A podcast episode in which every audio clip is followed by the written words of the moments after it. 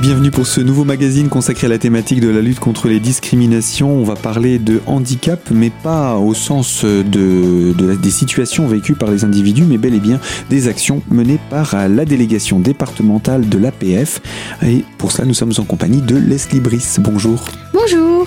Je rappelle que vous êtes chargé de développement des actions associatives au sein de cette délégation. Euh, L'APF, en deux mots, on le rappelle, ce sont trois grands axes d'action accueil et accompagnement, développement et euh, et puis bien entendu représentation et revendication pour pouvoir euh, parler de ce qui se passe. Tout cela, euh, ça a été fait durant l'année 2017 et on est ensemble aujourd'hui pour faire un petit peu le, point, le bilan sur euh, toutes les actions menées par la délégation départementale des Vosges de l'association des paralysés de France. Oui, c'est ça. Alors, je préciserai juste que donc cette triple mission euh, que vous venez de citer, euh, c'est la mission des, des, délégations et non pas des établissements euh, que nous pouvons aussi connaître sur le territoire. Donc, donc la, la, délégation est départementale et il y a combien d'établissements sur le territoire des Vosges? Il, il, doit y avoir neuf structures en plus. Voilà. D'accord. Donc c'est ces neuf structures qui sont dans l'action la, également, mais dans leur propre domaine. Voilà, avec des missions spécifiques. Et nous, là, on est, pour, on est là pour faire le, point sur l'association, la délégation APF Vosges. C'est ça, plutôt ce que fait la délégation. Euh, donc, si on, peut reprendre le premier point, donc qui accueillir, accompagner. Euh, on accueille bien évidemment des personnes à un titre individuel euh, qu'on va on va parfois réorienter vers des structures APF ou non d'ailleurs. Euh, ce, ce, ce, nombre de personnes est difficilement euh, quantifiable parce que nous n'avons encore pas mis en place de, des outils nous permettant de, de le chiffrer. J'espère que en 2018 nous pourrons faire mieux. Euh, nous avons toujours quatre groupes euh, existants sur le département, donc parce que pour être au plus, plus, proche des personnes, on ne peut pas travailler exclusivement sur Épinal. Donc du coup, euh, quatre groupes sont mis en place à, Épinal, Saint-Dié, Neufchâteau et Remiremont. Euh, donc ce, sont des groupes qui sont euh, continuellement en train d'évoluer. Euh, cette année 2017 a, a, été assez bonne pour ces groupes, notamment le groupe de Saint-Dié qui a dépassé la barre des 30 personnes. Donc c'est un très gros groupe.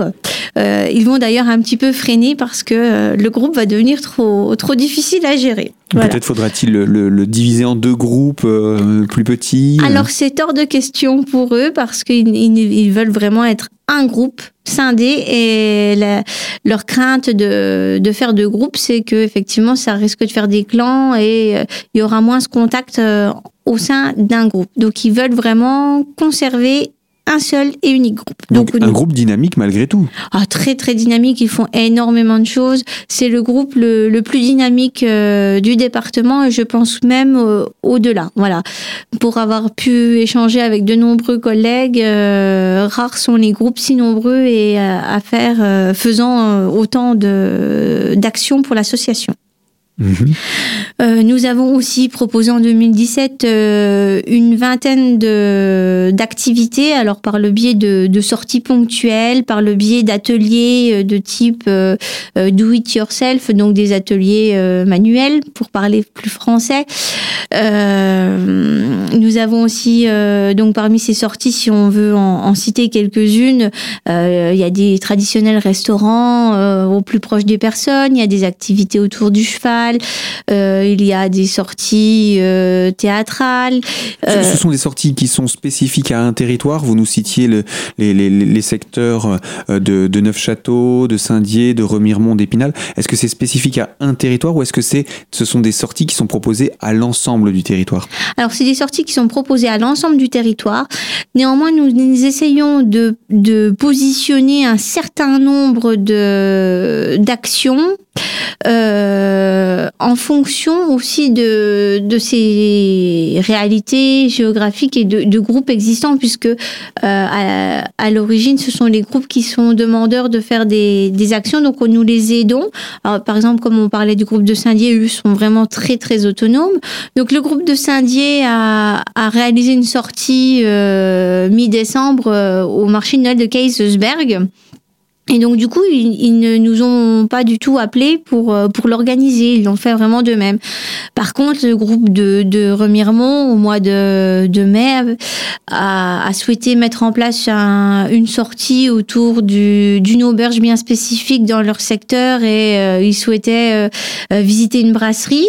je leur ai proposé, vu le secteur, de, de faire également un après-midi autour du cheval et je les ai accompagnés pour réserver, pour inviter d'autres adhérents de l'association, etc.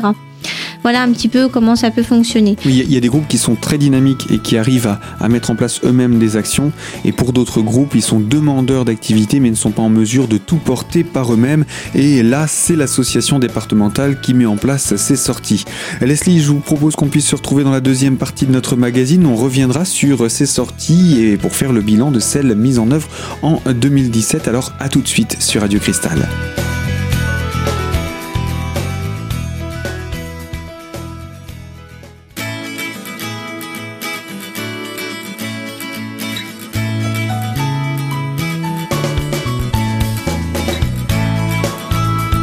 Deuxième partie de notre magazine consacrée à la thématique de la lutte contre les discriminations pour parler de l'Association des paralysés de France et en compagnie de Leslie Brice, chargée de développement des actions associatives. Nous faisons le bilan justement des actions de l'année 2017. On a parlé des sorties qui ont été mises en œuvre. Finalement, il y en a eu combien qui ont eu lieu en 2017 ah bah, Ce que je vous disais, euh, plus d'une vingtaine d'actions. Alors, sorties bien spécifiques à l'extérieur ou aussi ateliers proposés euh, euh, au sein de l'APF. Donc, il y a eu des porté par la délégation départementale, c'est ça qu'on précise. Alors porté par la délégation ou les groupes. Enfin voilà, les groupes étant faisant partie de la délègue, c'est la délégation qui, qui porte euh, les actions, mais qui sont parfois euh, organisées et réalisées par euh, les groupes. D'accord. Il y a aussi cette possibilité de, de permettre au groupe de s'impliquer dans, dans l'organisation et la mise en œuvre de ces actions. Voilà, donc pour, pour rappel, ces groupes, on les appelle, alors on les appelle de plusieurs façons. On peut les appeler euh, groupe loisirs, groupe relais, groupe initiative.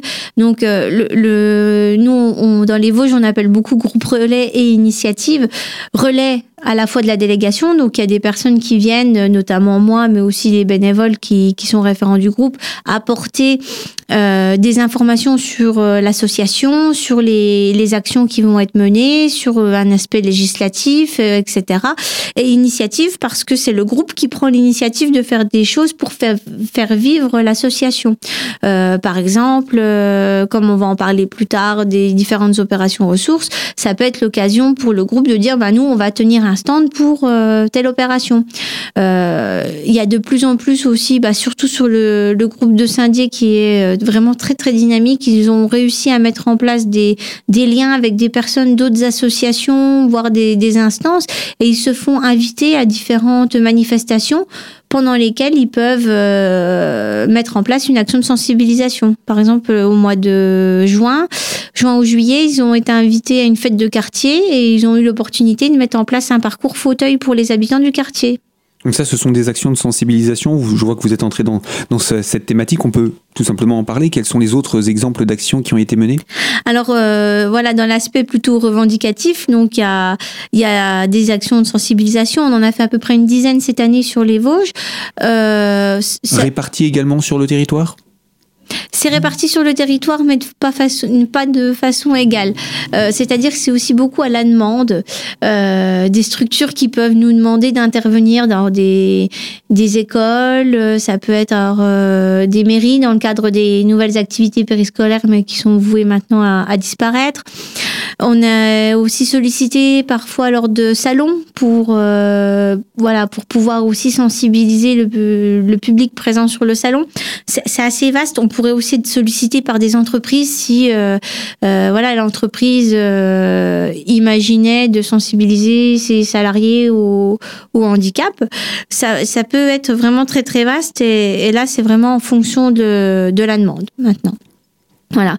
Si on veut rester aussi dans l'aspect euh, de la revendication, de la représentation aussi, euh, il est bon de souligner que donc nos bénévoles passent euh, de très nombreuses heures dans des réunions plus on peut compter à peu près une trentaine de, de commissions différentes auxquelles l'APF participe, donc grâce aux bénévoles qui, qui sont chez nous. Et qui vont euh, représenter l'APF dans ces réunions Voilà, donc des réunions qui partent vraiment dans, dans différentes, euh, dans différents sens. Ça peut être des réunions à la maison départementale des personnes handicapées. Ça peut être des réunions dans les commissions communales et intercommunales d'accessibilité. Ça peut être au service transport. Ça peut être euh, des commissions départementales d'action touristique, dans les centres communaux d'action sociale, dans les hôpitaux. Enfin voilà, je vais pas toutes les énumérer, mais il y a vraiment, on est presque dans une trentaine de, de commissions et, et, ces commissions euh, ne se réunissent pas une fois par an, euh, loin de là. Donc du coup, c'est un, un, temps bénévole qui est vraiment euh, hyper volumineux et très important parce que être présent dans toutes ces commissions, c'est être en amont en fait de euh, de potentielles problématiques qu'on peut rencontrer par la suite. C'est ça exactement. Et donc du coup, c'est vraiment aussi important pour nous d'être présents dans, dans ces instances-là. C'est aussi l'occasion, je pense, de donner la parole à votre association pour permettre aux autres structures avec lesquelles vous êtes dans ces commissions de comprendre la problématique que vous vous rencontrez euh, par rapport au thème proposé, par exemple. Oui, voilà, on, peut se comprendre. Et puis ça va même encore, on peut aller encore au-delà de ça, c'est qu'après, pour des situations plus individuelles, on aura aussi des, des contacts déjà pris, euh, contacts qui nous connaîtront aussi bien, qui, qui connaîtront notre philosophie, nos valeurs, notre façon de travailler, et avec qui c'est d'autant plus facile de, de pouvoir euh, mettre des choses en place. Bien entendu. Voilà. Donc voilà pour euh, des exemples d'actions de sensibilisation. On reviendra hein, sur euh, l'engagement de ces bénévoles et sur le, le nombre d'heures que cela représente en termes d'implication. Je pense que là aussi il y a des chiffres assez intéressants. Leslie, je vous propose de marquer une courte pause pour nous retrouver dans la troisième et dernière partie de ce magazine et on parlera davantage également de la vie associative. Alors à tout de suite sur l'antenne de Radio Cristal.